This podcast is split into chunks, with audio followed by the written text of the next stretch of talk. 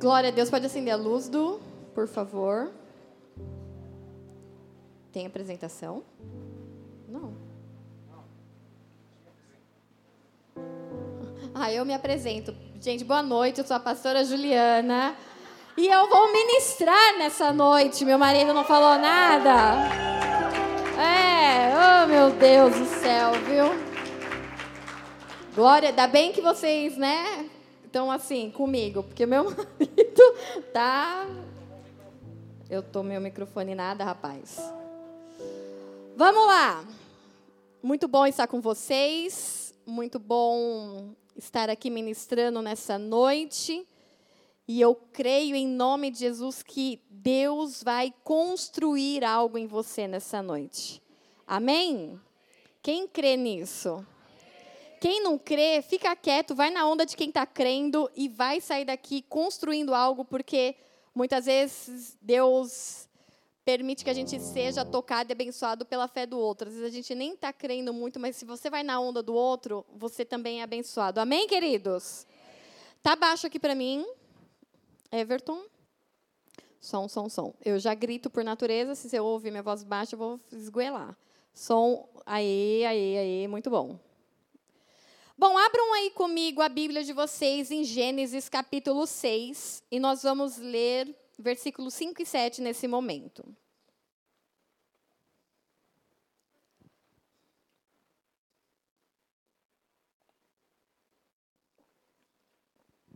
Você pode abrir sua Bíblia. Se não tiver Bíblia, acompanhe no telão.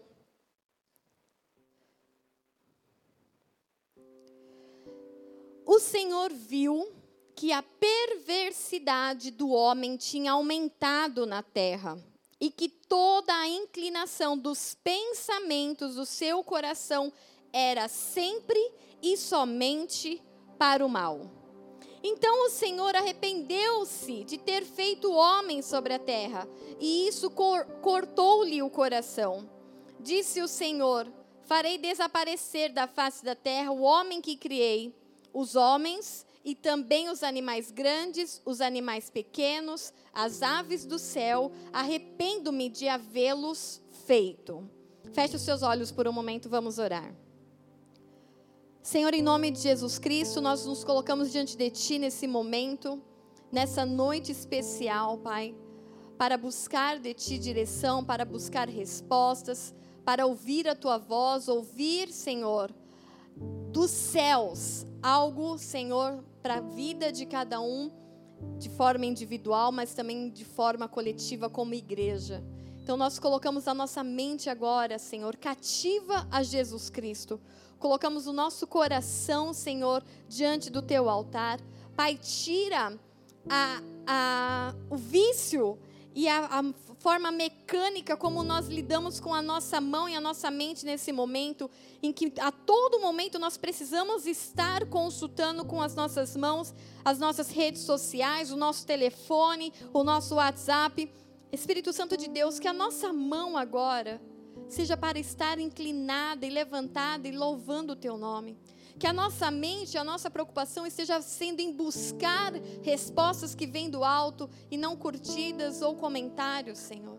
Eu te peço em nome de Jesus que o nosso espírito esteja conectado ao teu espírito nessa noite, que a nossa alma esteja ligada ao teu espírito, Senhor, e que sejamos completamente ensinados por ti.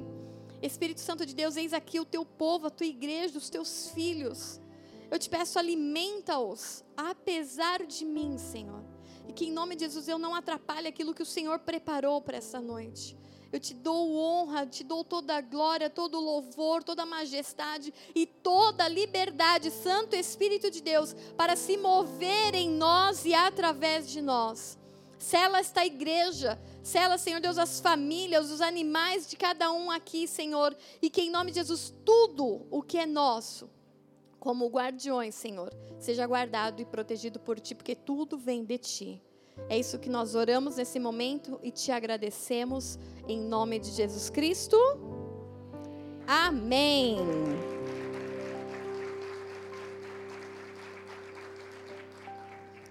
Bem, você pode ver comigo aqui um texto em que mostra a tristeza do coração de Deus. Em que o texto Moisés ele descreve aqui em Gênesis, Deus ele estava tão triste, mas tão triste porque o homem naquela época ele só pensava e ele, ó, o, versículo fala, a sua inclinação na terra e, a inclinação dos seus pensamentos, do seu coração, era somente e sempre e somente para o mal. O coração de Deus ele estava tão entristecido que ele, a palavra fala, ele se arrependeu. E o se arrependeu ali é entristeceu-se profundamente a ponto de estar com o coração partido. Moisés ele descreve aqui, e isso cortou-lhe o coração. Eu acho que uma das maiores dores de um pai ou de uma mãe é quando um filho não responde aquilo pelo qual ele foi ensinado. Né? E não digo grandes respostas ou respostas profundas, mas quantas e quantas vezes nós, como pai e mãe, passamos aquela vergonha de ensinar a criança e chega na hora que a criança precisa responder ao processo educacional que tem dentro de casa. Opa, um tufo de cabelo aqui. Jogar no lixo. A criança responde completamente errado. Então você ensinou a criança a chegar nos lugares, a cumprimentar, a falar oi para as pessoas mais velhas, a respeitar. E aí quando chega num lugar diferente, aí você olha para o filho, Vai, vai. E aí a criança, não vou, não gosto dele, ele é feio, ele é gordo, ele é isso. E aí a tua cara vai lá no chão passar aquela vergonha. Imagina, criança não faz isso. Então é só os lá de casa. Porque eu lembro do Heitor pequenininho, ele saiu uma vez com a minha sogra. Estava numa época, eu não lembro quem que ia casar, era eles estavam vendo vestido de festa para alugar. Aí minha sogra deixou o Heitor ir com a gente, vai passear tal, e ele era pequenininho. E aí a minha sogra provando os vestidos, ah, e esse tal, não sei o quê, e ele lá quietinho. E aí ele, vó, esse tá feio. Esse você tá gorda. Vó, esse, esse não sei o quê. E aí ele ia comentando, mas ele e a avó. E a avó levando de boa. Ah, então tá bom, Heitor, eu vou provar outro. Ah, não sei o quê. Nisso sai de um provador uma outra pessoa que não era nenhuma das tias que estava junto. E o Heitor soltou, já que ele estava lá de Galvão Bueno, ele soltou. Esse vestido ficou horrível em você. Ele soltou para a mulher. E ele ainda falava errado. Nem lembro qual era a letra que ele trocava. E aí a minha sogra, dentro do trovador, desesperada, meu Deus, para quem ele está falando isso se está todo mundo se trocando? Aí no que ela sai, é uma pessoa que estava na loja, lá provando, ela falou assim: ah, é, não sei o quê. Aí minha sogra, não, desculpa, é que ele está falando para nós. E aí e, é, e ele se sentiu na liberdade, né? Uma liberdade que não lhe foi dada, porque ele nem conhecia a pessoa, mas soltou, que estava horrível o vestido. E quantas vezes a gente chega para ensina os nossos filhos, ó, oh, faz isso, não faz aquilo, faz aquilo outro. Aí chega no aniversário, a pessoa fala, ai, desculpa, não trouxe presente. Aí a pessoa, não, mas eu quero. O filho cobra, o que você trouxe de presente? Qual é o meu presente, tia? O que você vai me dar de presente? Aí o pai e a mãe morrem de vergonha. Não, não faz isso, não sei o quê. Aí a criança, não, mas eu quero o presente. Por quê? Porque ele está ali na espontaneidade. Mas não é, ele não está respondendo à educação que o pai e a mãe deram. Vocês estão comigo? Alguém já passou coisas semelhantes a estas? É difícil, por quê? Porque você ensina, você mostra o que é certo, chega na hora, não responde de acordo com o que foi ensinado. E há coisas, essa daí foi uma coisa simples, como a da minha sogra, minha sogra morre de vergonha até hoje. Toda vez que ela conta, ela sua, assim, como se ela estivesse vivendo aquele dia de novo.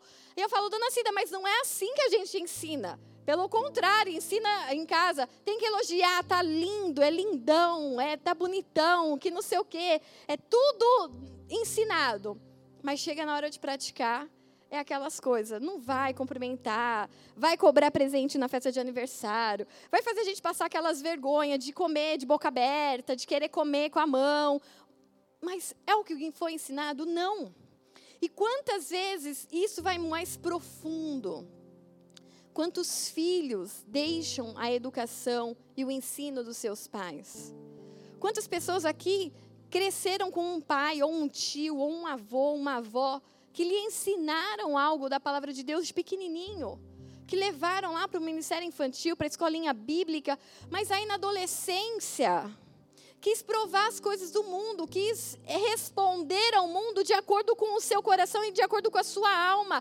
E quanta dor nós trouxemos, e eu falo nós porque eu sei e lembro da dor que eu e minhas irmãs, e minhas primas e meus primos trouxemos para minha avó. Porque minha avó era uma mulher de oração, ela nos ensinou muitas coisas, mesmo sendo semi-analfabeta. Ela nos ensinava a vontade e o querer de Deus. E aí a gente quis, na adolescência, fazer do nosso jeito, a gente quis se curtir o mundo, a gente quis fazer as coisas que a gente achava errada. E eu sei quanta dor nós causamos no coração da minha avó. Porque a gente chegava de madrugada, a gente chegava dos lugares, dos churrascos, dos, dos, das baladas, estava lá minha avó de joelho, orando no quarto. Com todas as fotinhos espalhadas na cama, orando um por um.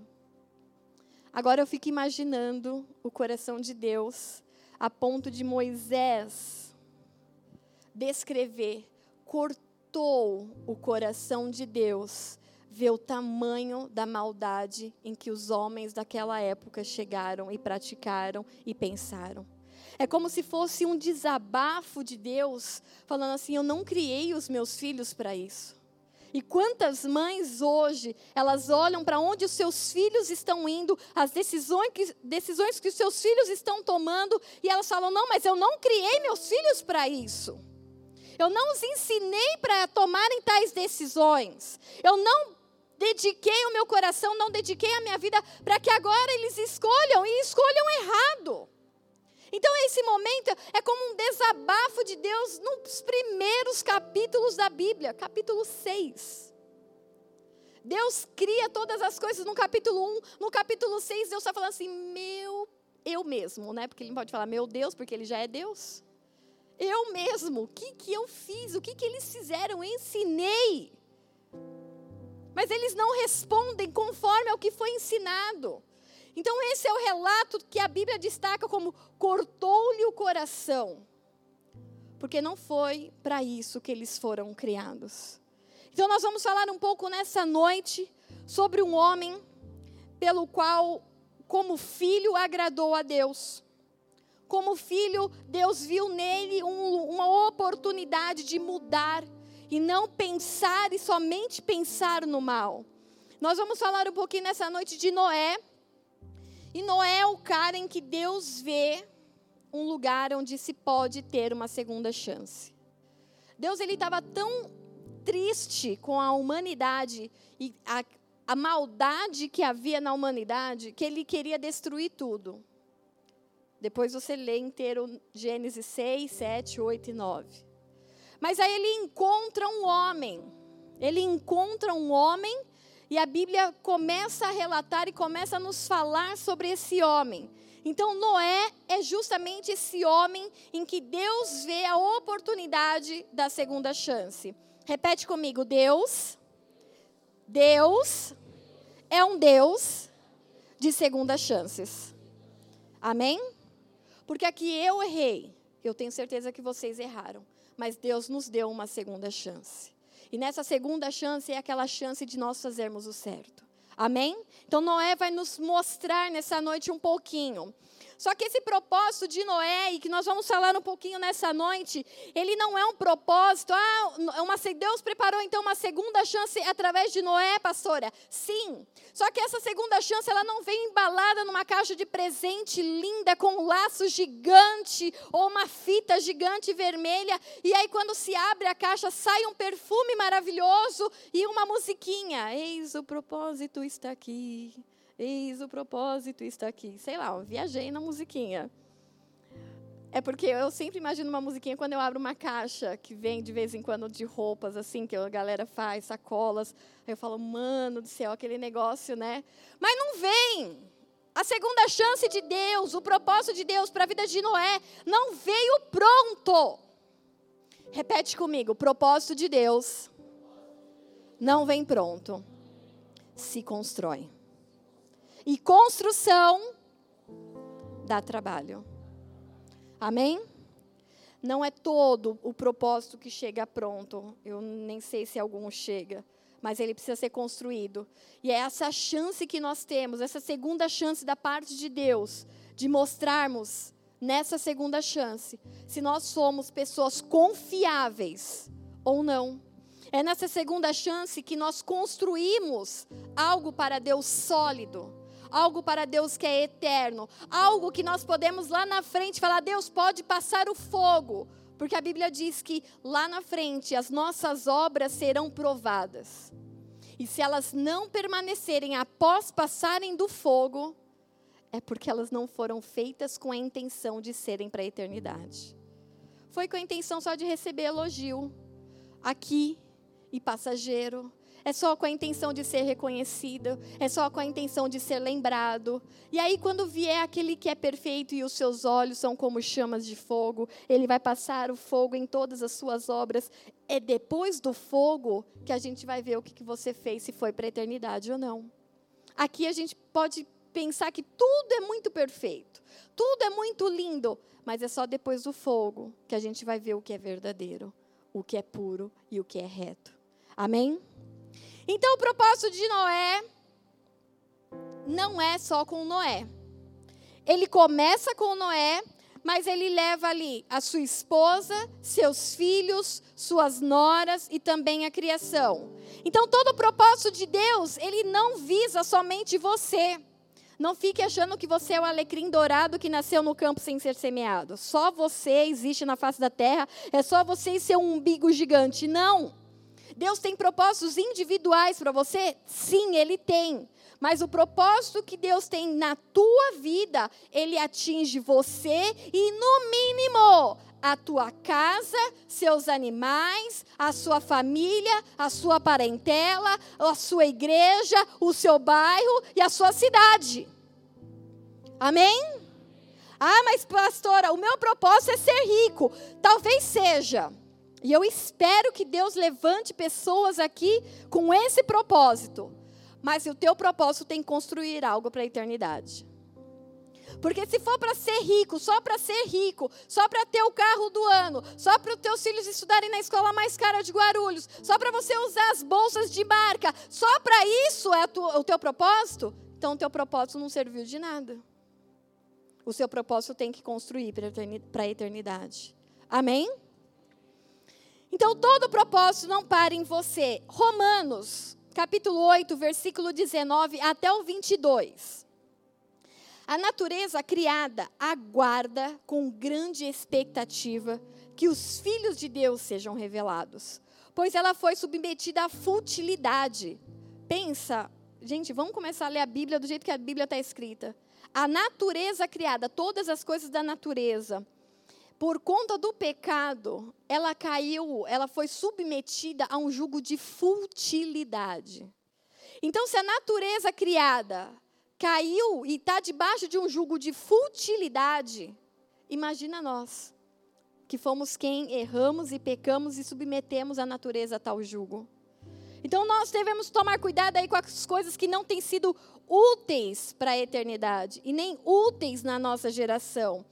E aí o texto continua: é, a natureza foi submetida a essa futilidade não por sua própria escolha, mas por causa da vontade daquele que a sujeitou na esperança de que a própria natureza criada será libertada da escravidão e da decadência em que se encontra para a gloriosa liberdade dos filhos de Deus.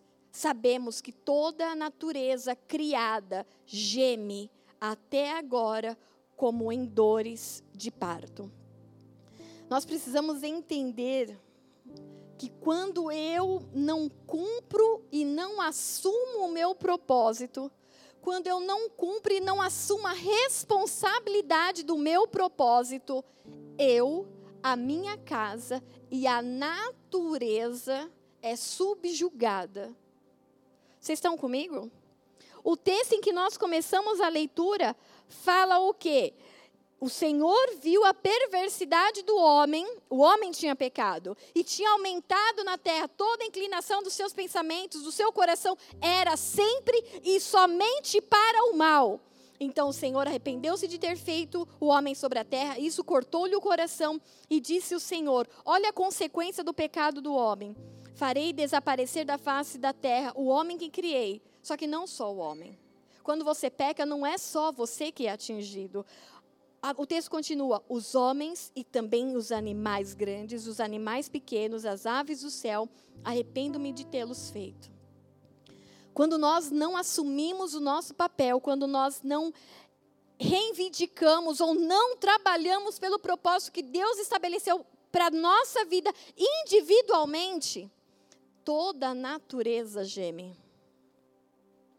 Toda a natureza geme, aguardando que você vá lá e construa algo eterno para o Senhor toda a natureza aguarda que você se manifeste, se levante como um homem de Deus no seu bairro, na sua região, na sua família. Eles aguardam. Ai, pastora, isso não tem nada a ver. Porque ah, eu tenho eu não tenho uma natureza, eu não tenho árvores, eu não moro no campo, eu não tenho, eu só tenho o meu cachorrinho ou o meu gatinho. Quem aqui já teve um animalzinho de estimação enfermo e você identificou que aquela enfermidade foi por conta do mundo espiritual? Como assim?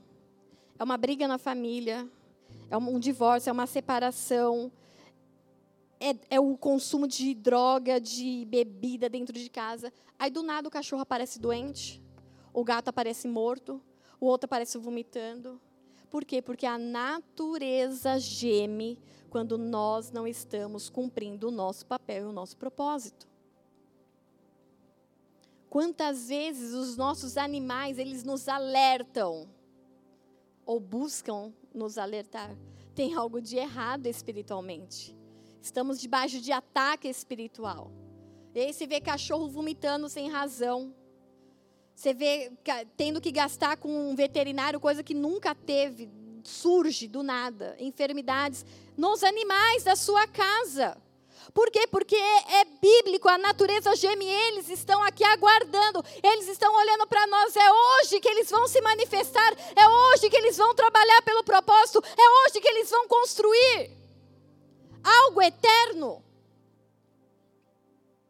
Então, alguns tópicos que quando eu comecei a ler, e não foi nem eu ler, Deus me trouxe esse texto, e ao ler esse texto, o Senhor começou a me trazer a nota, Juliana. E eu anotei. Vocês querem saber o que eu anotei? Só para cá, então. Eu vou mandar desligar o PA desse lado. Vocês querem saber o que eu anotei? Ah, então tá bom. Primeira coisa que Noé e essa história bíblica e muito verdadeira que está na palavra nos ensina. Pessoas que têm propósito é porque Deus mostrou benevolência. Está lá no texto. Noé, porém, a Noé, o povo estava tudo daquele jeito. Gênesis 6, versículo 8 e 9. Eles estavam tudo doido. Mas a Noé, porém, o Senhor mostrou benevolência. A história, esta é a história da família de Noé. Noé era um homem justo, íntegro entre o povo da sua época, ele andava com Deus. O texto começa falando assim, versículo 8: A Noé havia uma geração perversa que só pensava e só pensava em fazer mal. Mas tinha Noé. Em Noé Deus mostrou benevolência. O que, que é essa palavra benevolência? Benevolência vem de eude, eudoqueu, que quer dizer pareceu bom, graça. Então, benevolência é a graça de Deus, pareceu bem a Deus fazer aquilo. Então, Noé foi visto por Deus, porque pareceu bom para Deus, graça. Aí você vem falar, ah, talvez então Noé merecesse. Não. A Bíblia diz que o Senhor mostrou benevolência a Noé. Não é que em Noé havia benevolência. A benevolência é uma característica que veio de Deus, primeiramente. Deus mostrou graça. Então, 1 Coríntios capítulo 1, versículo 21 diz assim: Visto que na sabedoria de Deus o mundo não o conheceu, por meio da sabedoria humana, agradou a Deus, ou aprove a Deus, salvar aqueles que creem por meio da loucura da pregação. Então, aqui a benevolência de Deus não está ligada diretamente a Noé e a ele ser um homem justo e íntegro entre o povo da sua época e por andar com Deus. A benevolência de Deus está ligado diretamente e exclusivamente a Deus. Ah, mas Noé era bom, Noé era bom, ok. Mas Deus mostrou benevolência a quem ele quis, e ele quis Noé. Deus, ele pode vir e mostrar benevolência nessa noite com relação à vida do Tiago e todas as orações dele serem respondidas nessa noite. Mas por que o Tiago? Porque Deus quis mostrar benevolência ao Tiago. Ah, mas o que, que o Tiago fez para isso? Ele é um homem de Deus? É. É. Eu queria ver a cara dele. É um homem de Deus, é claro que é um homem de Deus. Mas o Tiago tem tantas qualidades. Quem tem que dizer isso é Daniela Guedes. Mas isso não tem a ver com ser o homem de Deus. E isso não tem a ver com as qualidades que a mulher dele pode listar para mim numa folha de almaço. Quando Deus quer, benevolência é graça. Não está ligado a você merecer. Ele dá porque Ele é Deus. Então a primeira coisa que eu aprendo aqui com a história de Noé, pessoas que têm propósito, é pessoas que Deus quis. Deus quis que você tivesse propósito determinado A, B ou C. Não é o seu muito fazer, não é o seu muito buscar, ou não é o seu muito deixar de fazer e nem o seu muito deixar de buscar quando ele te entrega um propósito, um projeto, um sonho, está ligado exclusivamente e diretamente à benevolência dele. Ele quis te dar algo, ele quis te chamar. Quantas vezes Deus nos mostra pessoas sendo Deus entregando projetos e propósitos para pessoas e aí a gente vai falar, olha, Deus me mostrou tal coisa. Não, mas não tem nada a ver comigo, pastora. Talvez realmente não tenha, mas tem a ver com ele. Ele quis. E quando ele quer, a história é diferente. Então a benevolência de Deus não estava ligada às qualidades de Noé, e sim à própria pessoa de Deus. Em Gálatas 1, 15 e 16 também diz assim: Mas aprove a Deus, Deus quis, que desde o ventre da minha mãe me separasse e me chamou pela sua graça a revelar o seu filho a mim, para que eu o pregasse entre os gentios, não consultei a carne nem sangue. Paulo aqui mandando uma carta para a igreja, a região de Gálatas, né? não é nem para a igreja, é para a região de Gálatas, e ele estava assim: olha, aprove a Deus, desde o ventre da minha mãe, me escolher. Para isso, para que através de mim eu pregasse para os gentios. Mas por que, Paulo, aos gentios? Mas por que nesse tempo? Deus quis. Tudo bem? Ai, mas você tem algo de, é, da parte de Deus tão especial. Você faz isso, faz aquilo. Querido, tira o foco de você e mostra que é benevolência. Um homem e uma mulher de Deus, ele, quando ele é elogiado, e não tem problema ser elogiado, mas ele muda o ovo lofote para quem é o dono da benevolência. Porque se a benevolência dele não for conosco, a gente não faz nada. A Bíblia fala: vocês não conseguem fazer nada sem ele. E fazer nada é fazer nada. Então, ele é o dono da benevolência. A primeira coisa, então, pessoas que têm propósito, é pessoas em que Deus mostrou a sua benevolência. Ele quis. Pastora, por que você tem dois filhos? Porque ele quis. Pastora, por que, que você está sem isso? Porque ele quis. Pastora, que não. Porque ele quis. Pastora, por que você tem quatro cachorros? Porque ele quis. Pegadinha do malandro. ele está ligeiro. Por quê? Eu ainda não casei. Porque ele quis. Pastora, mas Deus está querendo umas coisas esquisitas. Fala com o dono da benevolência. Pastora, mas eu quero tanto agora tá trabalhando, tá tendo um trabalho, um recurso para minha família e, e eu estou desempregado. Então, benevolência de Deus. Deus quis esse tempo para você diferente. Se prepara. Usa o tempo da benevolência de Deus para aquilo que Deus quer para a sua vida. Para de focar no problema, na dificuldade e foca no Deus benevolente. Ele quis e Ele é Deus. A segunda coisa que Deus me fez anotar foi: a santidade te prepara para o propósito e não o contrário. Porque tem gente que quer viver o propósito para depois buscar a santidade. Só que aqui aí sim a questão da santidade tem a ver com o caráter do cidadão, porque o texto fala: Noé, Deus deu benevolência, mostrou benevolência com ele, só que essa era a história da família dele. Ele era um homem justo. Ele se separou em santidade por justiça. Enquanto estava todo mundo pensando mal, pensando mal, pensando mal e buscando mal, Noé estava fazendo o que era justo diante dos olhos do Senhor. Então, isso, antes de Deus falar, Noé, eu tenho um projeto para você, ele já era justo. Antes de Deus entregar uma grande, uma grande empreitada que vinha para Noé ali na frente, a Bíblia fala que ele já era íntegro. Íntegro quer dizer inteiro. Em todas as áreas havia santidade. Não é que ele era íntegro no trabalho, ou dentro do, do, do templo, ou adorando ao Senhor. Não, ele era inteiro santo. Ele buscava ser íntegro diante do povo da sua época. E ele andava com Deus. Então é antes, antes de Deus te prometer um casamento, antes de Deus prometer restaurar seu casamento, antes de Deus te prometer uma promoção, ou antes de Deus te prometer um novo emprego, antes de acontecer alguma coisa, você precisa ser santo. Isso vem antes e não depois. Ah, não, pastora, mas é que eu tô agora numa fase de transição tal. Eu sei que Deus tem um propósito. Então, quando eu chegar nesse propósito, aí eu paro de fazer gambiarra lá com a net da rua. Com a luz, o gato, o gato da água. E eu, aí, não, quando Deus me der um emprego abençoado, aí eu vou pedir para a bandeirante ligar direitinho a minha luz. Não. Aí não vai vir. Sabe por quê? Porque santidade vem primeiro. Depois vem propósito.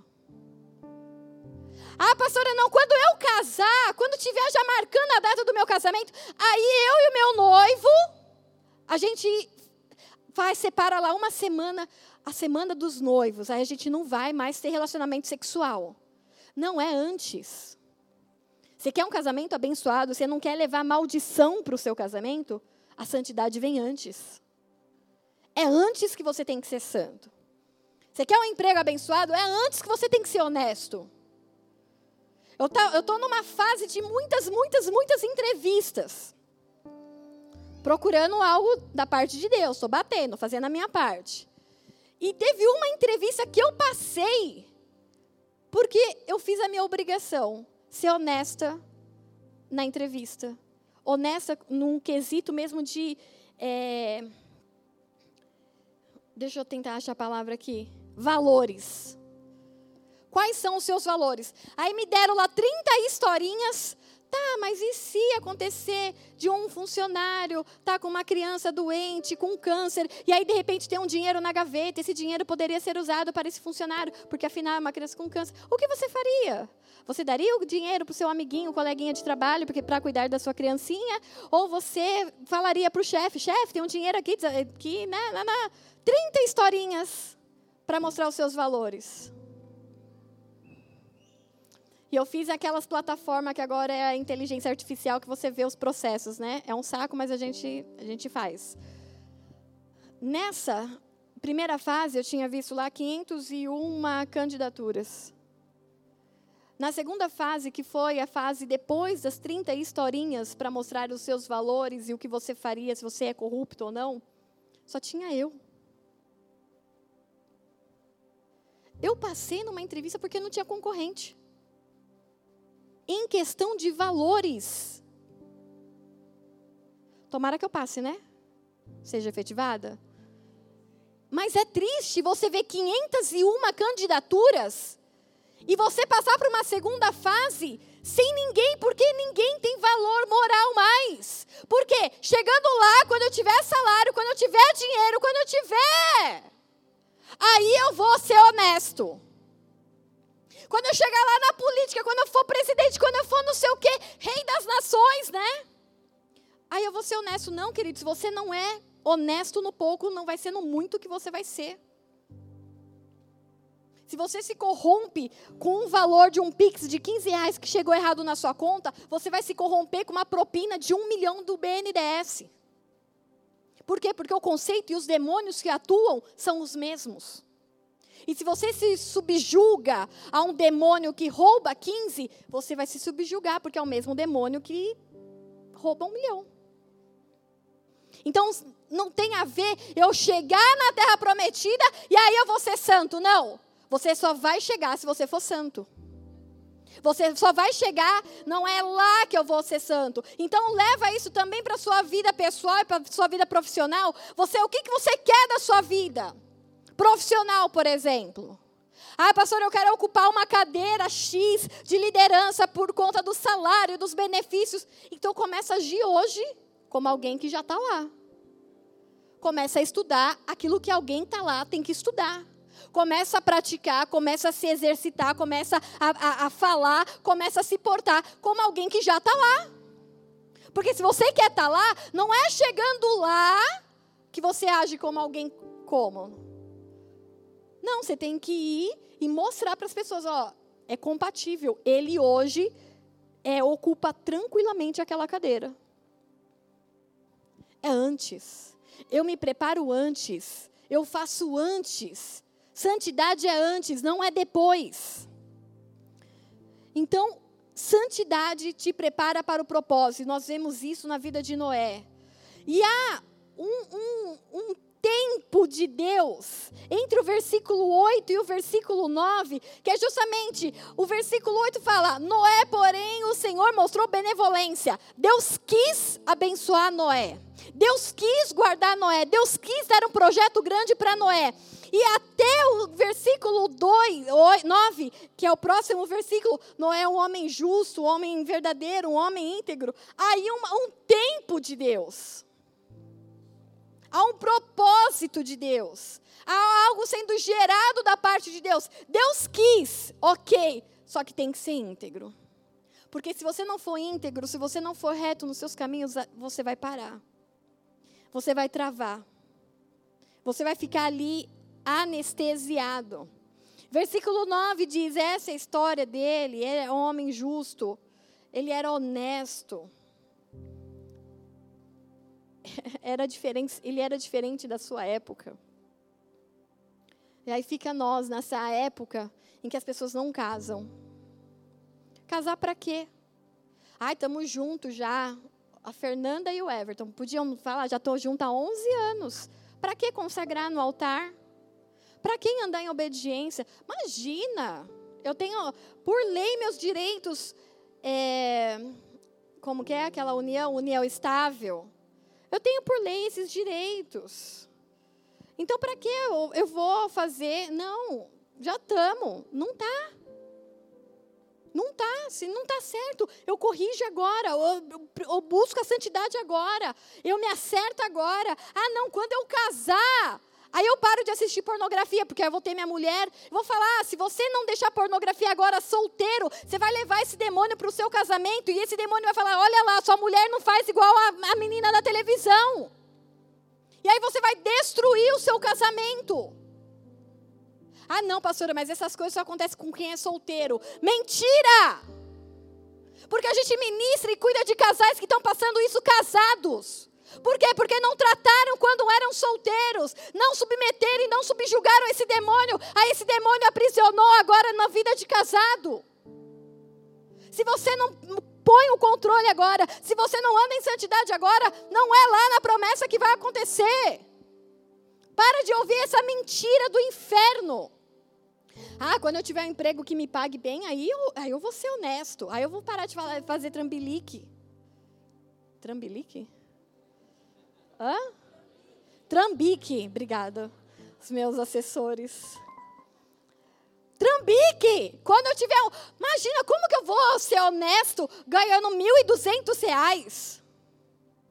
Você não vai ser honesto nem ganhando um milhão, querido. Porque é o demônio que, do roubo, da desonestidade, da corrupção está aí.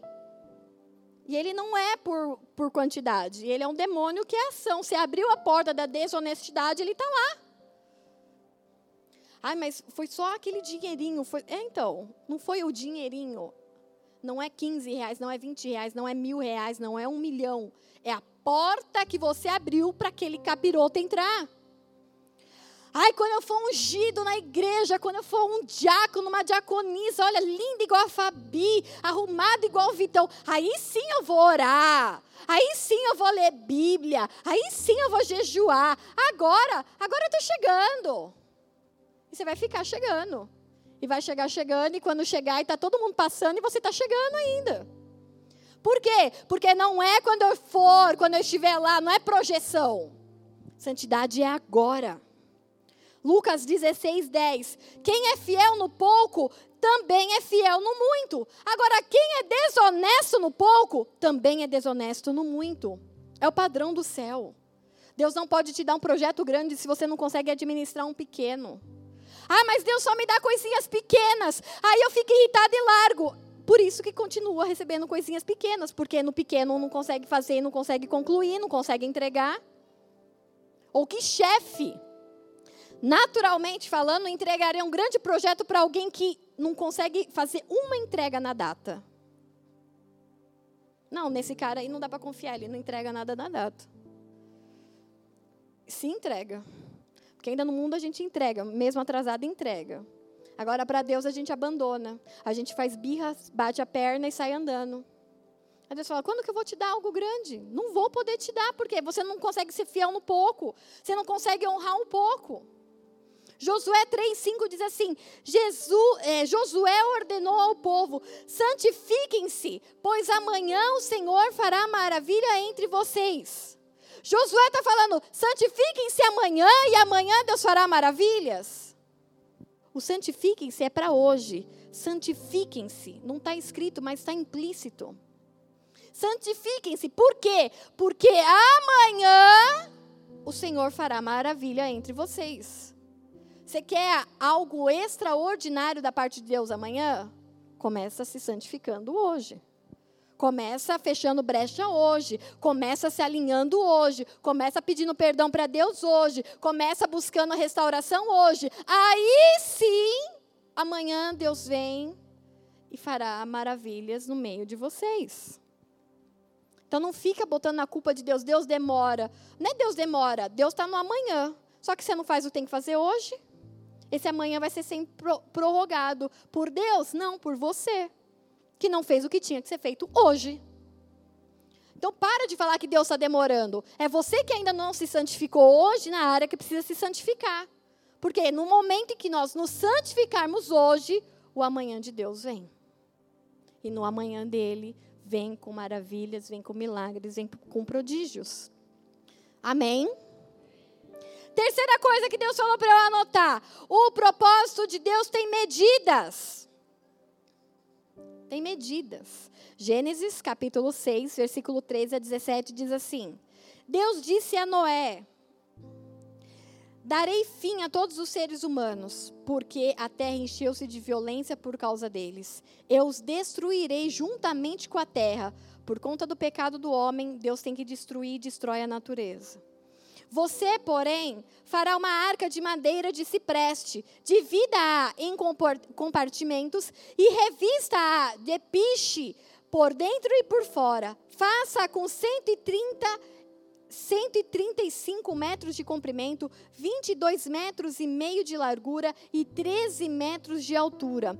Faça ali um teto com um vão de 45 centímetros entre o teto e o corpo da arca. Coloque um corpo lateral, uma porta lateral na arca e faça uma no andar superior, médio e inferior. Eis que vou trazer água sobre a terra, o dilúvio, para destruir debaixo do céu toda criatura que tem fôlego e tudo o que há na terra perecerá. Deus deu um propósito para Noé e esse propósito não veio pronto, ele tinha que construir. Só que Deus fala o propósito de Deus, o propósito que Deus tinha para Noé tinha medida, tinha padrão, tinha portas, tinha andares, tinha janela, tinha madeira, tinha betume para selar do lado de dentro e do lado de fora. E construir é um processo. O propósito de Deus é um processo, e esse processo tem medidas, tem direções para cada um de nós. Agora pensa comigo. Ah, não, Moisés, a Noé, ele ficou cansado, coitado.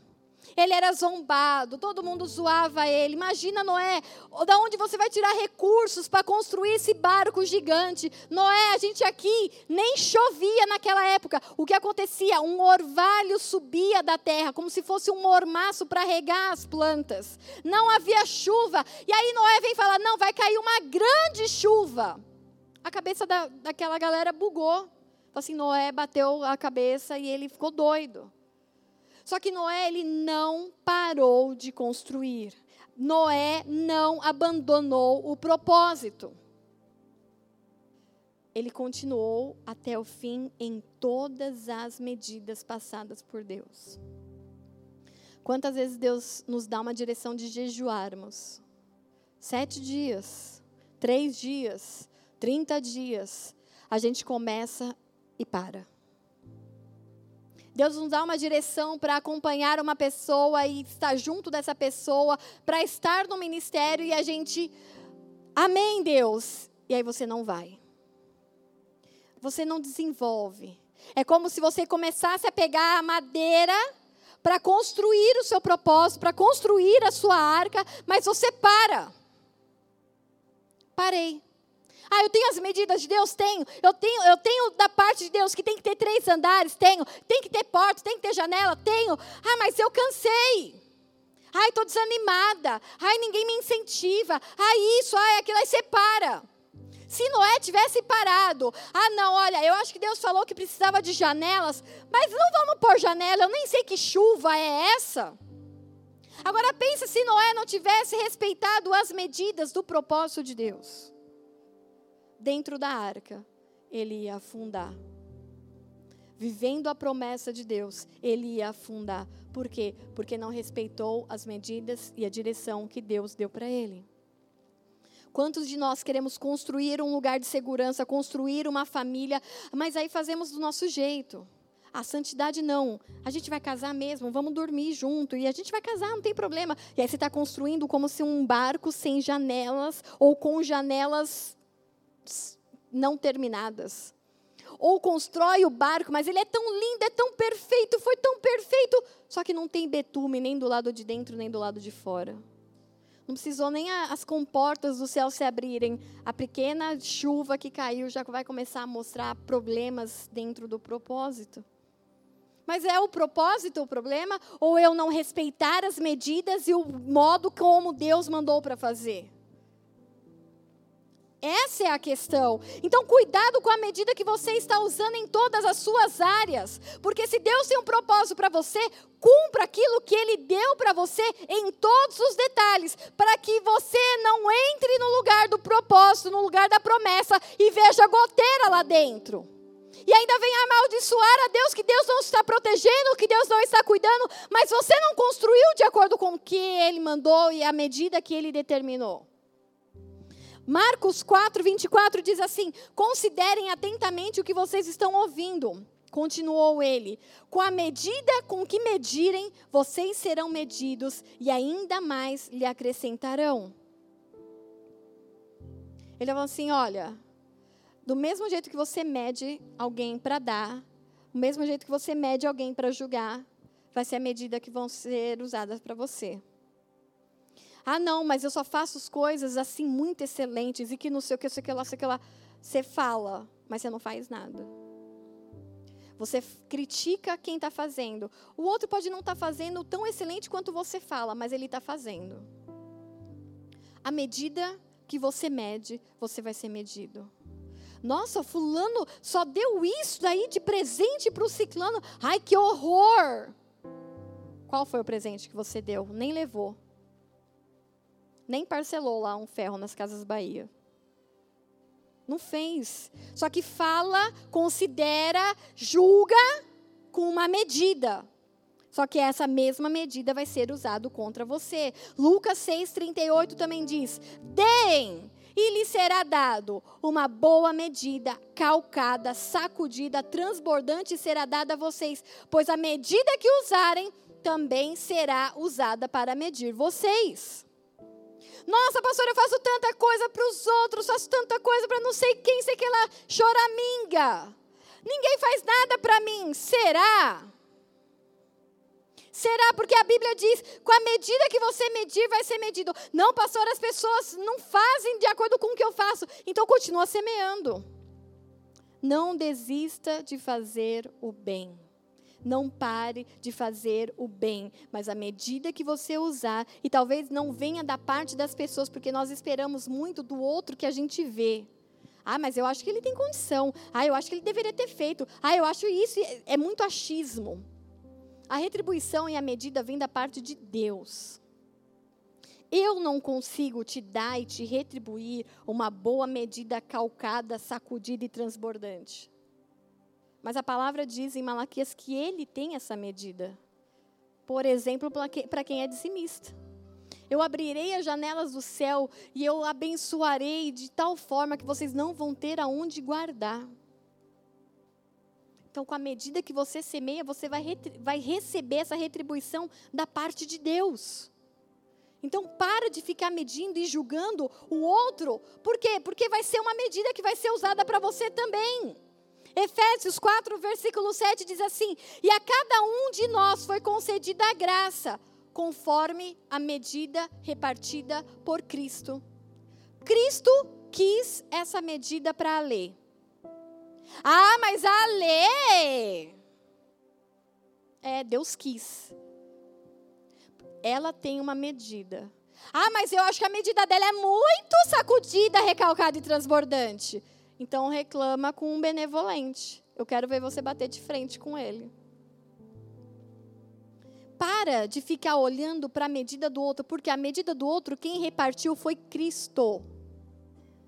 Cristo olhou para cada um e falou assim: essa é a sua medida. Essa é a sua porção. Esse vai ser o seu propósito. Esse vai ser o seu talento. Em Mateus 25, 15 fala: a um deu cinco talentos, a outro dois e a outro um, cada um de acordo com a sua capacidade. O Senhor mediu a capacidade de cada um. Pastora, mas ele então me fez inferior porque eu só tenho um talento. Não, ele viu dentro da sua capacidade, dentro da sua história, dentro da sua estrutura, dentro daquilo que ele vai fazer ainda com você, que um talento para você vai ser bastante trabalho. E para o outro, ele deu cinco. Por quê? Porque ele quis. O quarto ponto que o Senhor pediu para eu anotar são só 35 é zoeira. Quarto ponto: entrar no propósito traz salvação para você e para sua família. Se Noé tivesse cansado, se Noé tivesse desistido, se Noé tivesse olhado para sua família e falado assim: não dá para eu ficar trabalhando tanto tempo no propósito, nessa arca, nessas madeiras, nessas janelas, nesses andares e deixar aqui minha mulher e deixar meu filho, meus três filhos e minhas noras. Não, eu preciso fazer algo para proteger a minha família. E aí Noé para de construir a arca. O que nós teríamos hoje? Ninguém. Você continuar, você perseverar, você cumprir o propósito de Deus, livra a tua família e as gerações daqui para frente. Não é você se isolar, não, eu vou fazer isso porque eu preciso guardar a minha casa. Você precisa cumprir o teu propósito e cumprindo o teu propósito, a tua casa estará guardada debaixo daquele que é benevolente. Nós, nós distorcemos as coisas, nós queremos mudar a ordem das coisas. Não, eu quero entrar na promessa para depois ser santo. Não, Deus fala, primeiro é santo, depois você entra na promessa. Não, mas eu quero muito viver uma família abençoada, tchucu-tchucos, tudo bonitinho. Deus fala, então trabalha num propósito, porque o propósito te livra dos dias maus. Haveriam dias maus em que choveria 40 dias e 40 noites. A palavra fala a sete metros acima do topo mais alto da terra. Para onde você vai fugir com a sua família? Ah, eu deixei de trabalhar pelo propósito para proteger minha família. É uma mentira das trevas desse tempo. Porque enquanto você está com a sua família trabalhando pelo propósito, vocês estão construindo um lugar seguro em Deus. Há uma palavra, há uma promessa para aqueles que trabalham. O seu trabalho não é vão no Senhor. Então, ah, está cansado. A gente cansa. Ai, está triste. A gente chora. Ai, está desesperado. A gente procura irmãos. Mas a gente continua batendo, martelando, martelando, porque eu tenho um propósito, eu tenho uma arca para construir. E se eu não terminar essa arca no tempo que Deus determinou, talvez venha a chuva e a minha família passe perrengue porque eu parei de trabalhar. Então para de ficar querendo super proteger algo que só vai ser protegido se você estiver trabalhando no propósito. Ame, honre, cuide da sua família.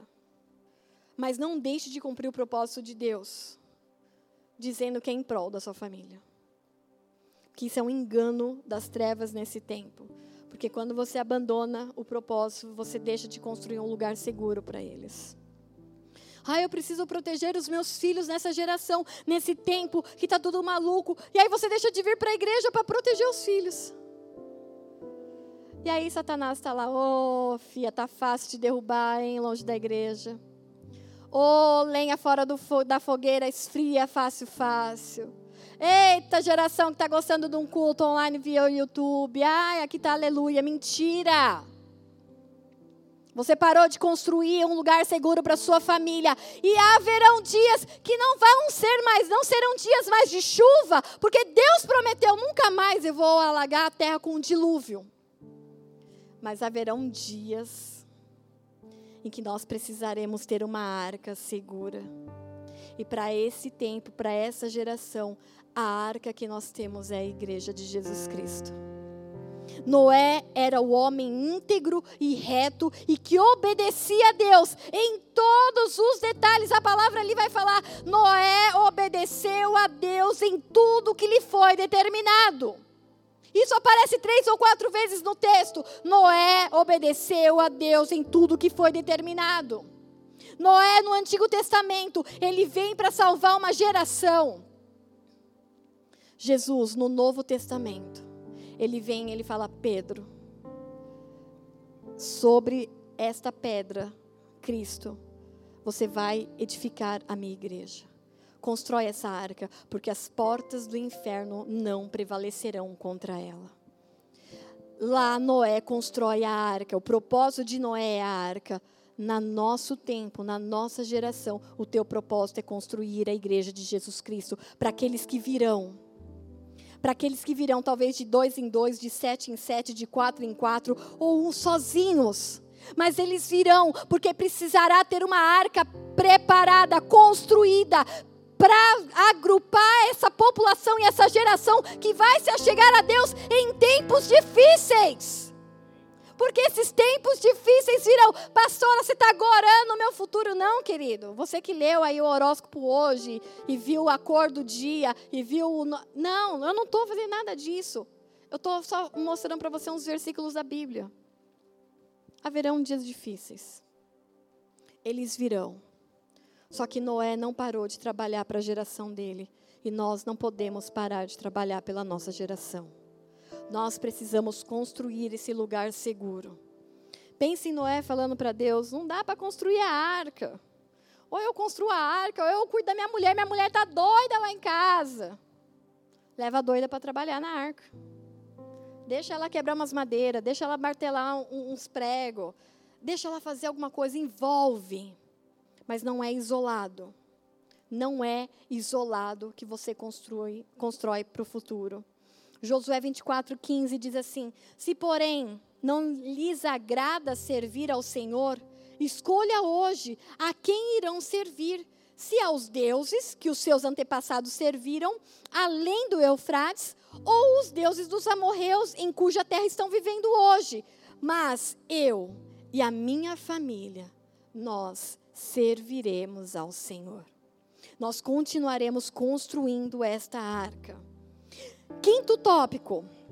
Estou acabando. Dentro do propósito de Deus sempre tem multiplicação, sempre. Diz assim: no propósito de Deus. Agora vocês acordem. No propósito de Deus, sempre tem multiplicação. Por quê? Porque esse é o DNA do propósito. Deus te deu um propósito, vem junto no DNA do propósito multiplicação. Pastora, mas como assim? Lá, o propósito de Noé foi acabar com a humanidade, acabar com os animais. Não, Deus falou, vai acabar, só que você vai entrar na arca de dois em dois. Só que não só os animais que virão até você, mas você vai entrar com a sua esposa, com seus filhos e com as suas noras. O que, que ele está? Você não vê crianças, mas ele está falando aqui, ó, esse aqui vai ter filho, esse aqui vai ter filho, esse aqui vai ter filho. Ele está falando de multiplicação. Gênesis 6, 18, 20. Mas com você, Noé, estabelecerei a minha aliança, e você entrará na arca com os seus filhos, sua mulher e as mulheres de seus filhos. Faça entrar na arca um casal de cada um dos seres vivos, macho e fêmea, macho e fêmea, macho e fêmea, porque só macho e fêmea conseguem multiplicar para conservá-los vivos com vocês. De cada espécie de ave, de cada espécie de animal grande e de cada espécie de animal pequeno que se move rente ao chão, virá um casal a você para que sejam conservados vivos. Noé, você vai entrar com a sua família, com seus filhos, com as suas noras, mas os animais, eles virão de dois em dois. Eles virão. Noé não saiu para caçar.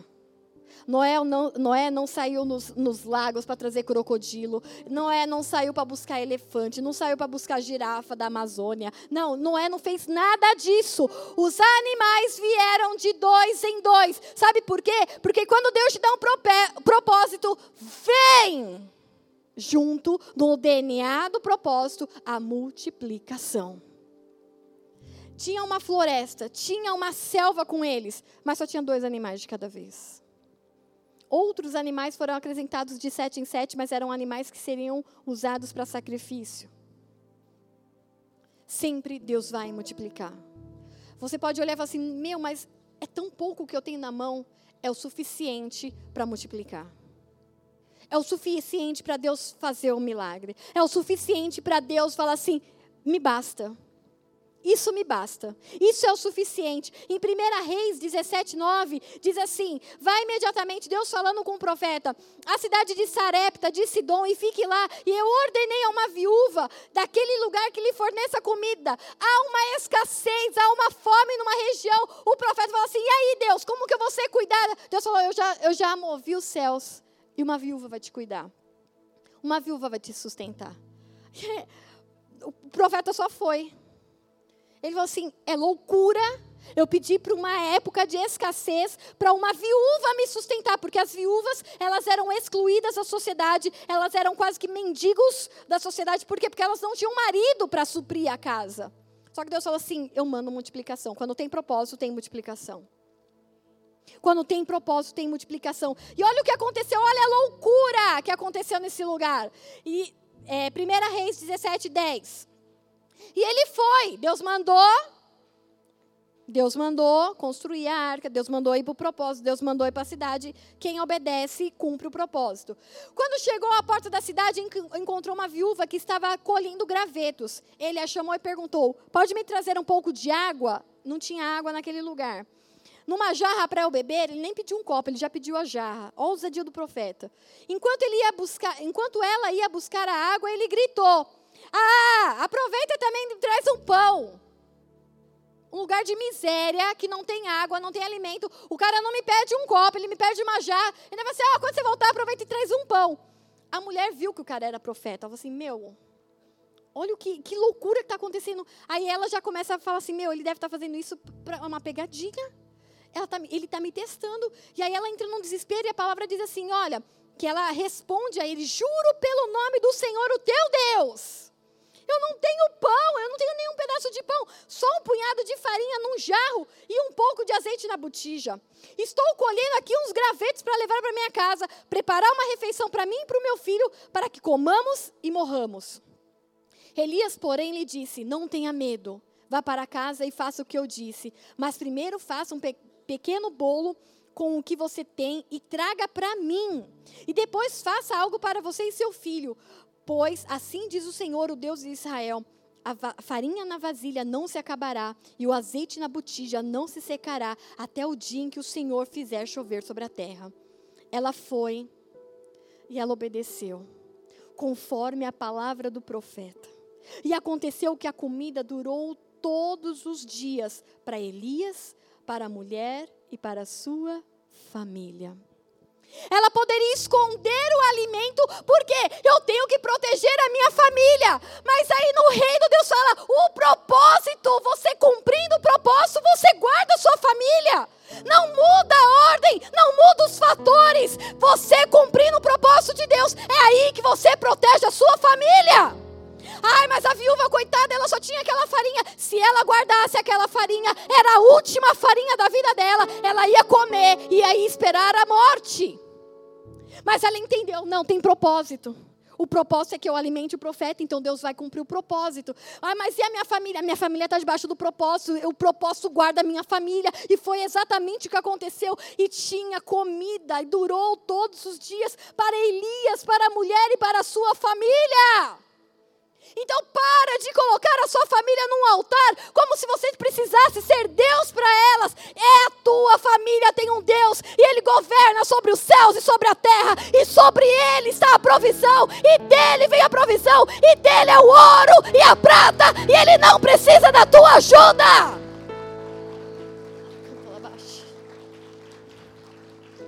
Só cumpre o propósito só trabalha para o propósito. A proteção da tua família está no cumprimento do propósito. Para de inverter. Essa geração é a geração que quer bagunçar a ordem das coisas. Sexta e última coisa. Uh. Homens e mulheres de propósito fazem exatamente como Deus lhe ordenou. E exatamente é exatamente. 1 João 2,3 diz: Sabemos e conhecemos, sabemos que o conhecemos se obedecemos aos seus mandamentos. Você diz que conhece a Deus? Então obedece. Mas obedece em tudo, não, é para você ir lá na Bíblia e pincelar. Ah, isso eu obedeço, isso eu não concordo. Ah, isso não tem nada a ver. Ah, isso daí é da época da lei. Ah, isso não tem. Não, é a Bíblia é de a Bíblia Sagrada até ele venceu. Amém, amém. É de capa a capa. Se você diz que o conhece, você obedece os seus mandamentos. Ai, pastora, mas eu não concordo com o dízimo, então você não obedece. Ai, eu dou dízimo, eu compro cesta básica, isso é oferta, não é dízimo. Ai, eu, eu não sou fiel lá no meu trabalho. Você não cumpre, você não obedece, porque a Bíblia diz que você tem que trabalhar para o seu chefe como se você trabalhasse para Deus. Ah, mas o meu chefe é um faraó. A Ju cantando aqui o louvor do faraó. Eu, você lembrou do tiozinho lá da Vila Sabrina? Eu tenho um faraó lá. Ele falava, ele era um velhinho, trabalhava, mas ele falava assim, pastor, pastora não, a gente era diácono naquela época. Juliana, aquele meu chefe, ele é o faraó. E ele é velhinho, eu achava aquilo muito engraçado. O seu chefe pode ser o faraó, pode ser o Bin Laden. Bin Laden nem está vivo mais, né? Sei lá, pode ser o, o, o, sei lá, fala uma pessoa ruim, brava, sei lá. Não, gente, sem política. Ah, então, vocês entenderam. Olha o Sim Rodox querendo me colocar no, no negócio. Aí o YouTube me derruba, Rodox. Eu tô, né? Um bicho ruim. Um patrão ruim. Você tem que trabalhar para ele como se trabalhasse para o Senhor honrar a Ele como estando honrando ao Senhor. Galatas 5, 7 diz: Vocês corriam bem. De novo, Paulo para a região da Galácia. Vocês corriam bem. Quem os impediu de continuar obedecendo à verdade? Poxa, você estava vindo, você estava aceitando, você estava sendo ministrado, você estava deixando a, a, pornografia, você estava deixando de ficar com os carinha na balada, você parou de beber, parou. Aí de repente, você parou. Quem que impediu você de continuar obedecendo a verdade? Para, volta. Por quê? Porque um homem e uma mulher que tem propósito obedece do jeito que tem que obedecer. João 15, 15. Se vocês obedecerem aos meus mandamentos, permanecerão no meu amor. Assim como eu tenho obedecido aos mandamentos do meu Pai, e em amor permaneço. Jesus, Jesus é o cara que poderia ter desobedecido e que estava tudo bem, porque ele é Deus. Mas Deus falou assim: olha, para salvar essa rapaziada, eu preciso que você vá, que você sofra, que você seja humilhado, que você seja crucificado. Aguente firme, porque você vai sentir na carne como homem. Mas vai até o final, obedece até a morte e morte de cruz. Mas depois, depois, filhão, você vai ver o que vai acontecer nesse negócio. Você vai lá no inferno, a rapaziada vai estar tá tocando um funk, descendo até o chão. Uh, matamos Jesus, matamos Jesus, descendo na boquinha da garrafa. E você vai entrar glorioso naquele lugar. E aí você não só vai entrar glorioso, eles vão tremer diante de você, mas você vai tomar todo o poder das mãos da treva e você vai entregar o poder na, na, nas mãos da igreja e você vai remir. E, vo, e aí começou, e aí Jesus falou: "Mano, eu vou descer, eu vou obedecer". E aí a gente a gente quer fazer e obedecer em partes. Deus, eu só quero obedecer até o capítulo 2. Esse negócio de sacrificar. Esse negócio de ter que enfrentar o diabo lá no inferno. Ah, esse negócio não é para mim, não. Esse negócio de, ah, não posso descer até o chão funk. Legal, é um funk. Aí a gente não quer, mas ele está falando: se você quer, se você diz que me obedece, você tem que permanecer, porque eu permaneci. Ele lá na cruz, ele poderia. E eu falo isso várias vezes em casa. Eu falo: ainda bem que Jesus é Jesus e não sou eu. Porque lá na cruz, com aquela galera me xingando, eu sendo Deus. Mano, eu falo assim, seus trouxa. Pum, acabou o mundo. Eu ia acabar o mundo. Porque a gente não aguenta alguém mentir, falar algo contra nós. A gente fica, ai, falaram de você, falaram que você fez isso, fez aquilo. Você já quer matar um. Imagina sendo crucificado, sendo condenado, sendo acusado, sendo cuspido, e você tendo todo o poder nas tuas mãos. Por isso que Deus não dá poder para qualquer um, né? Se sou eu na cruz, acabava, a gente voltava para Gênesis. Mas Jesus é Jesus, Jesus aguentou a cruz. Aquela foi a cruz dele. Você tem uma cruz para suportar, para carregar e para levar.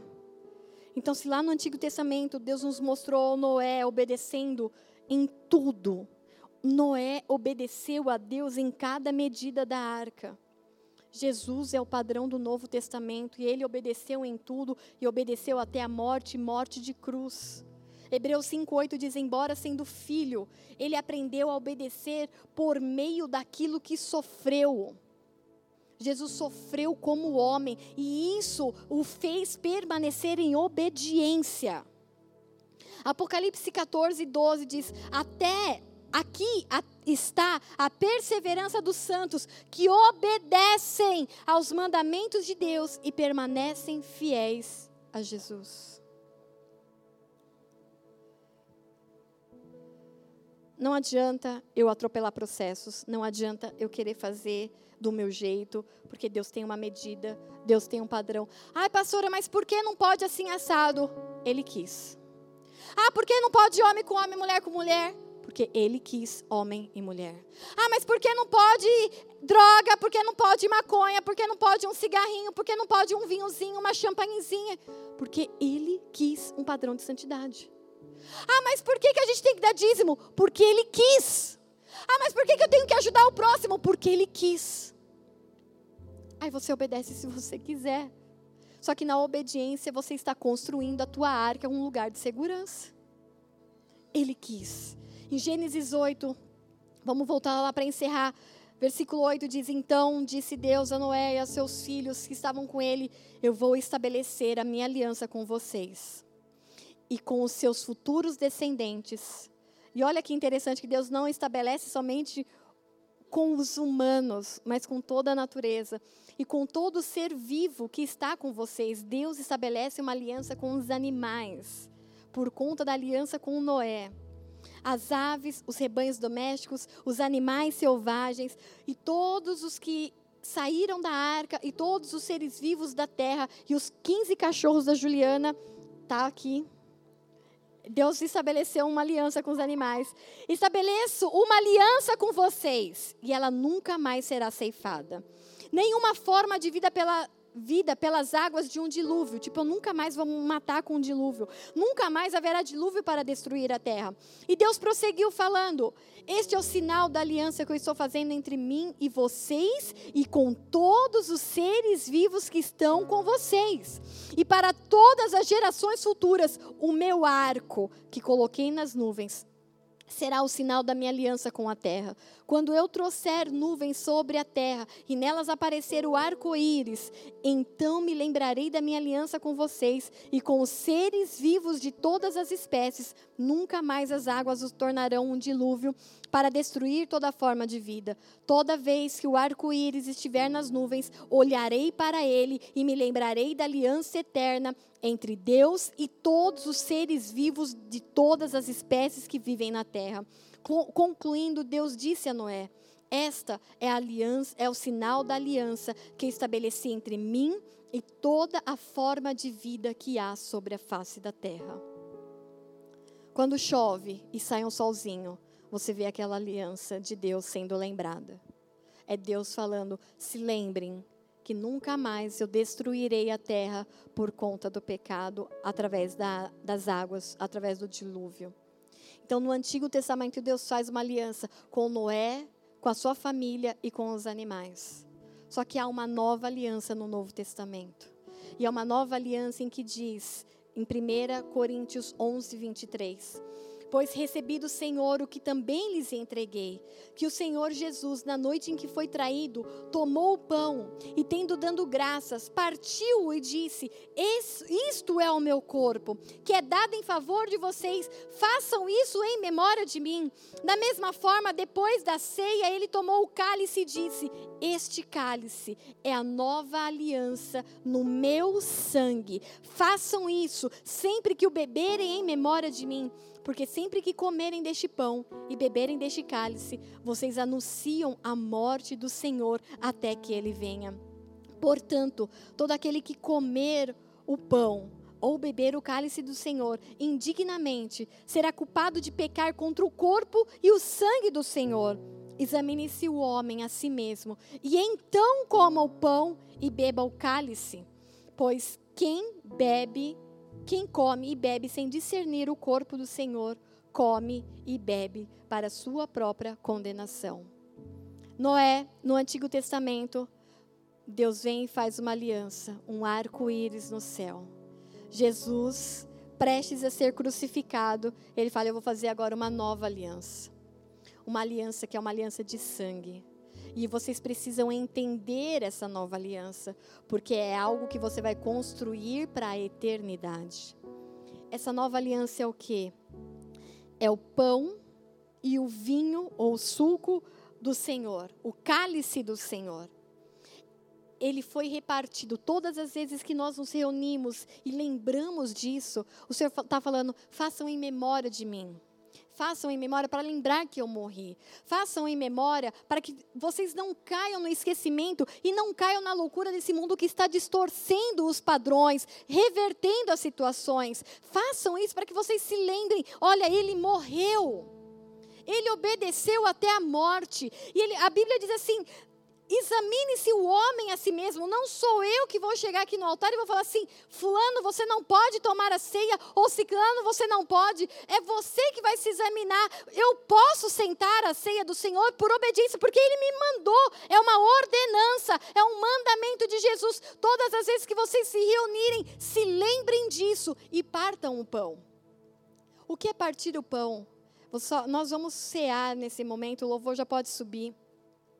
Nós vamos cear. O que, é a ceia? A ceia foi um mandamento que Jesus deixou para a igreja antes de ser crucificado.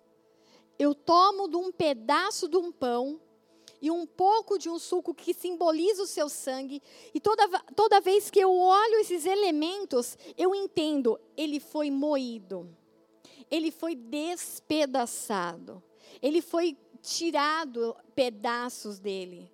Há, há detalhes da Bíblia em que falam que ele foi desfigurado. A sua carne não estava mais reconhecível, não dava para reconhecer, não dava para Maria, que era sua própria mãe, reconhecer o seu próprio filho de tão machucado que ele foi. Então, quando eu tomo esse pão, quando eu pego esse pedaço de pão, eu estou trazendo ao meu entendimento: Jesus, Jesus foi moído por causa do meu pecado. O sangue dele foi derramado por causa do meu pecado. Mas hoje eu posso pegar esse pedaço de pão e posso tomar esse copinho de suco como se eu fizesse e colocasse para dentro fisicamente algo que é espiritual, o seu corpo e o seu sangue. Eu entendo que Deus tem uma aliança e ela é eterna com Noé, assim como ele tem uma aliança que é eterna com Abraão. Mas Jesus vem e fala: Eu tenho uma aliança e ela não vai ser eterna porque é até que ele venha. Nós faremos a ceia do Senhor até que Ele venha, para nos lembrarmos que Ele obedeceu, sendo Deus, até a morte e uma morte dolorida. E eu queria te convidar a ficar de pé nesse momento. Eu quero te convidar a refletir se você tem construído algo para o Senhor. Ou se você parou na sua arca na junção da madeira. Ou se você até começou a construir, mas está lá uma carcaça parada. Construir dá trabalho. Construir exige recurso. Construir exige disciplina. Mas você começou e talvez tenha parado. Ou talvez você tenha obedecido a Deus em partes. Mas um homem e uma mulher que tem propósito de Deus obedece exatamente em tudo. Noé cumpriu e viveu e construiu uma arca completa. Não faltou janela, não faltou porta, não faltou betume, não faltou andares, não faltou comida para os animais. Se você parou quando começou a construir algo para o Senhor, é hora de você voltar. É hora de você se reconciliar. É hora de você pedir perdão por obra parada. Por desperdício de material que foi levantado e não foi usado. Por você achar que estava cumprindo a vontade de Deus, protegendo a sua família. Mas você está entendendo que se você não viver e não cumprir o seu propósito, você está deixando a sua família descoberta de proteção espiritual. Então, que em nome de Jesus, havia uma aliança entre Noé e Deus. E essa aliança é eterna. Há uma aliança entre Jesus e a igreja. Não parem de construir. Não parem de fazer isso em memória de mim. Não parem de lembrar que eu obedeci. Não parem de perdoar. Não parem de liberar perdão. Não parem de fazer o bem. Não nos cansemos de fazer o bem. Não nos cansemos de fazer o bem. Então, que em nome de Jesus o louvor possa ministrar. E enquanto o louvor vai ministrando e você vai orando ao Senhor. Porque Ele te quer nessa mesa nessa noite. A todos. Só não vai sentar na mesa quem não quiser obedecer. Quem não quiser se santificar. Quem não quiser uma vida reta. E aí é escolha. A gente não obriga e não põe ninguém forçado à mesa. Mas o teu lugar na mesa está a posto. Está te aguardando. Então os diáconos já podem começar a servir.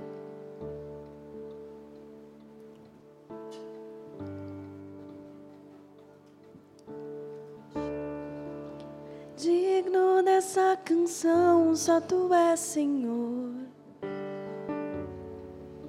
Digno do meu louvor, tu és, Senhor. Digno da minha vida, tu és, Senhor. Oh, eu sou teu.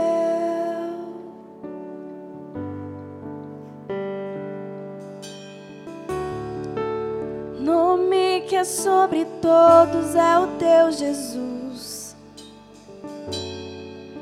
Fonte da salvação, só tu és Jesus.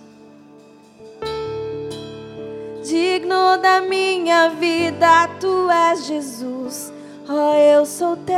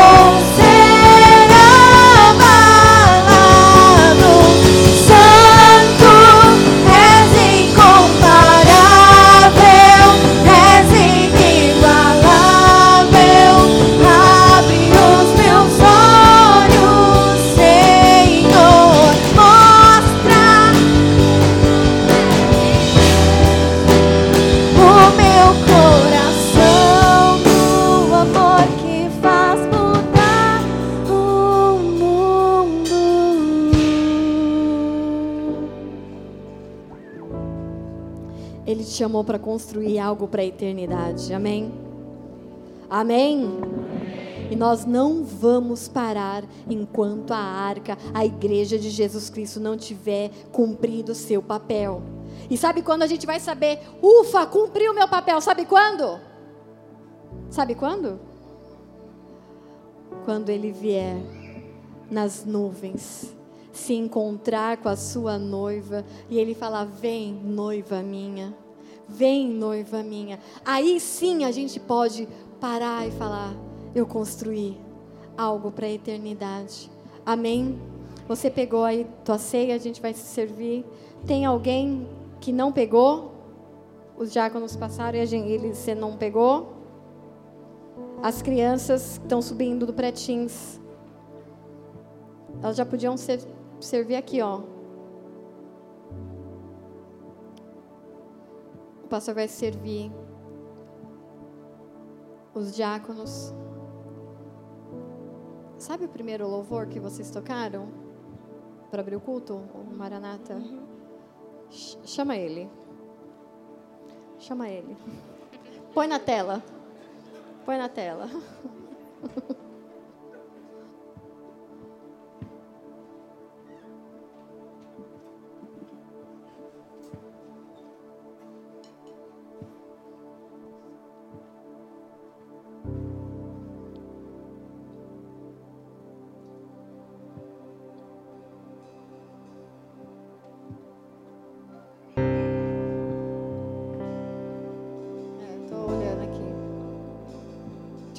faço chamada mental, vocês já estão ligados.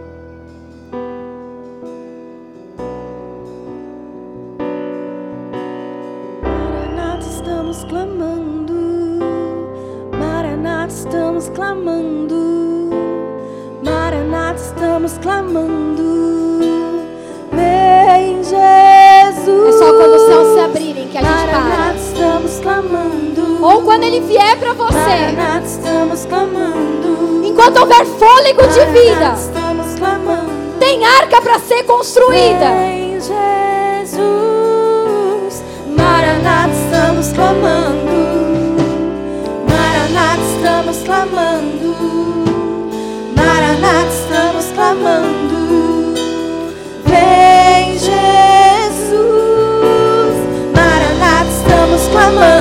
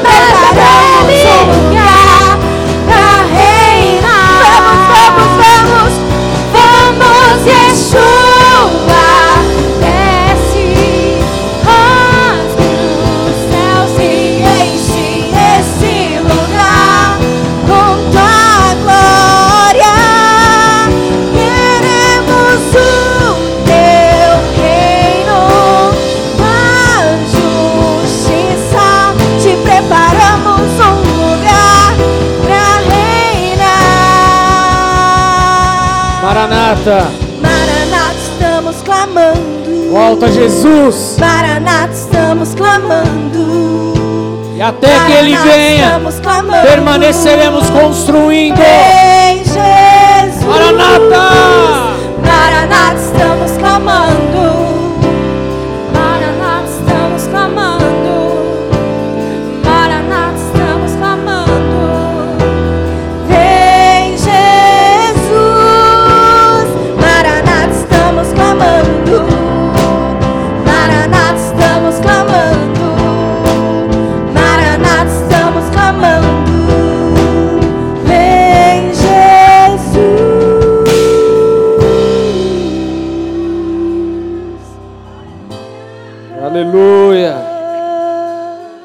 Seu pão e seu cálice. Vamos orar e consagrar ao Senhor. Pai, em nome de Cristo, consagramos esses elementos diante do teu altar, desfazendo e quebrando toda e qualquer malignidade em nome de Jesus Cristo. Declaramos, Senhor meu Deus, esse pão, o próprio pedaço de carne de Jesus moído naquela cruz, e esse pequeno cálice, simbolizando o teu sangue que foi derramado em favor do teu povo, em favor de nossas vidas. Assim nós consagramos e entregamos diante de Ti, em nome do Senhor Jesus. Amém e amém. Comamos juntos.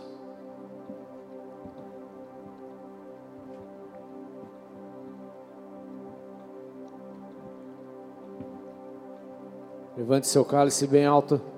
Repete assim comigo. Vamos permanecer, Vamos permanecer. construindo o propósito a cada dia em santidade até que o Senhor venha. Amém. Bebamos juntos. Maranata, estamos clamando. Maranata, estamos clamando. Maranata, estamos clamando. Vem Jesus!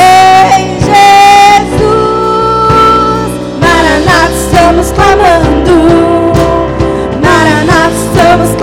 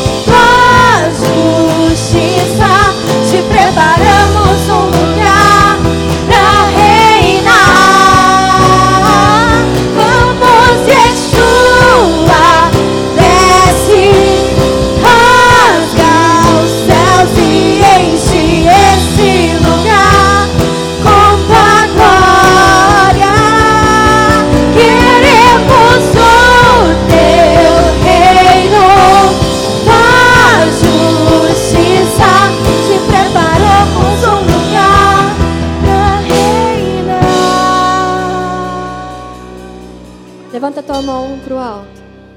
Se Deus é por nós, quem será contra nós? O Senhor é o meu pastor e nada me faltará.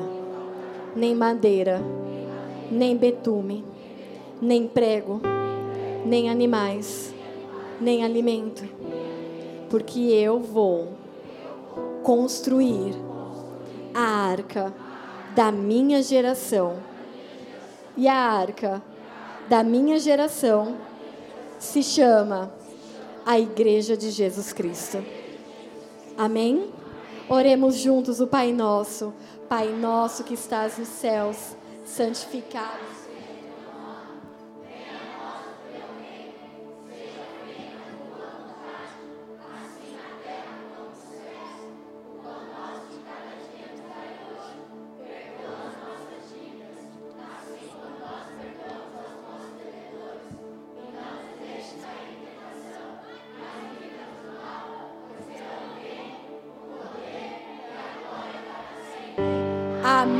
Deus os abençoe. E se você está visitando a igreja pela primeira vez, o pessoal do Boas-Vindas está lá atrás, eles querem te conhecer, querem te indicar uma célula para que você tenha um povo para construir a arca com você. Amém?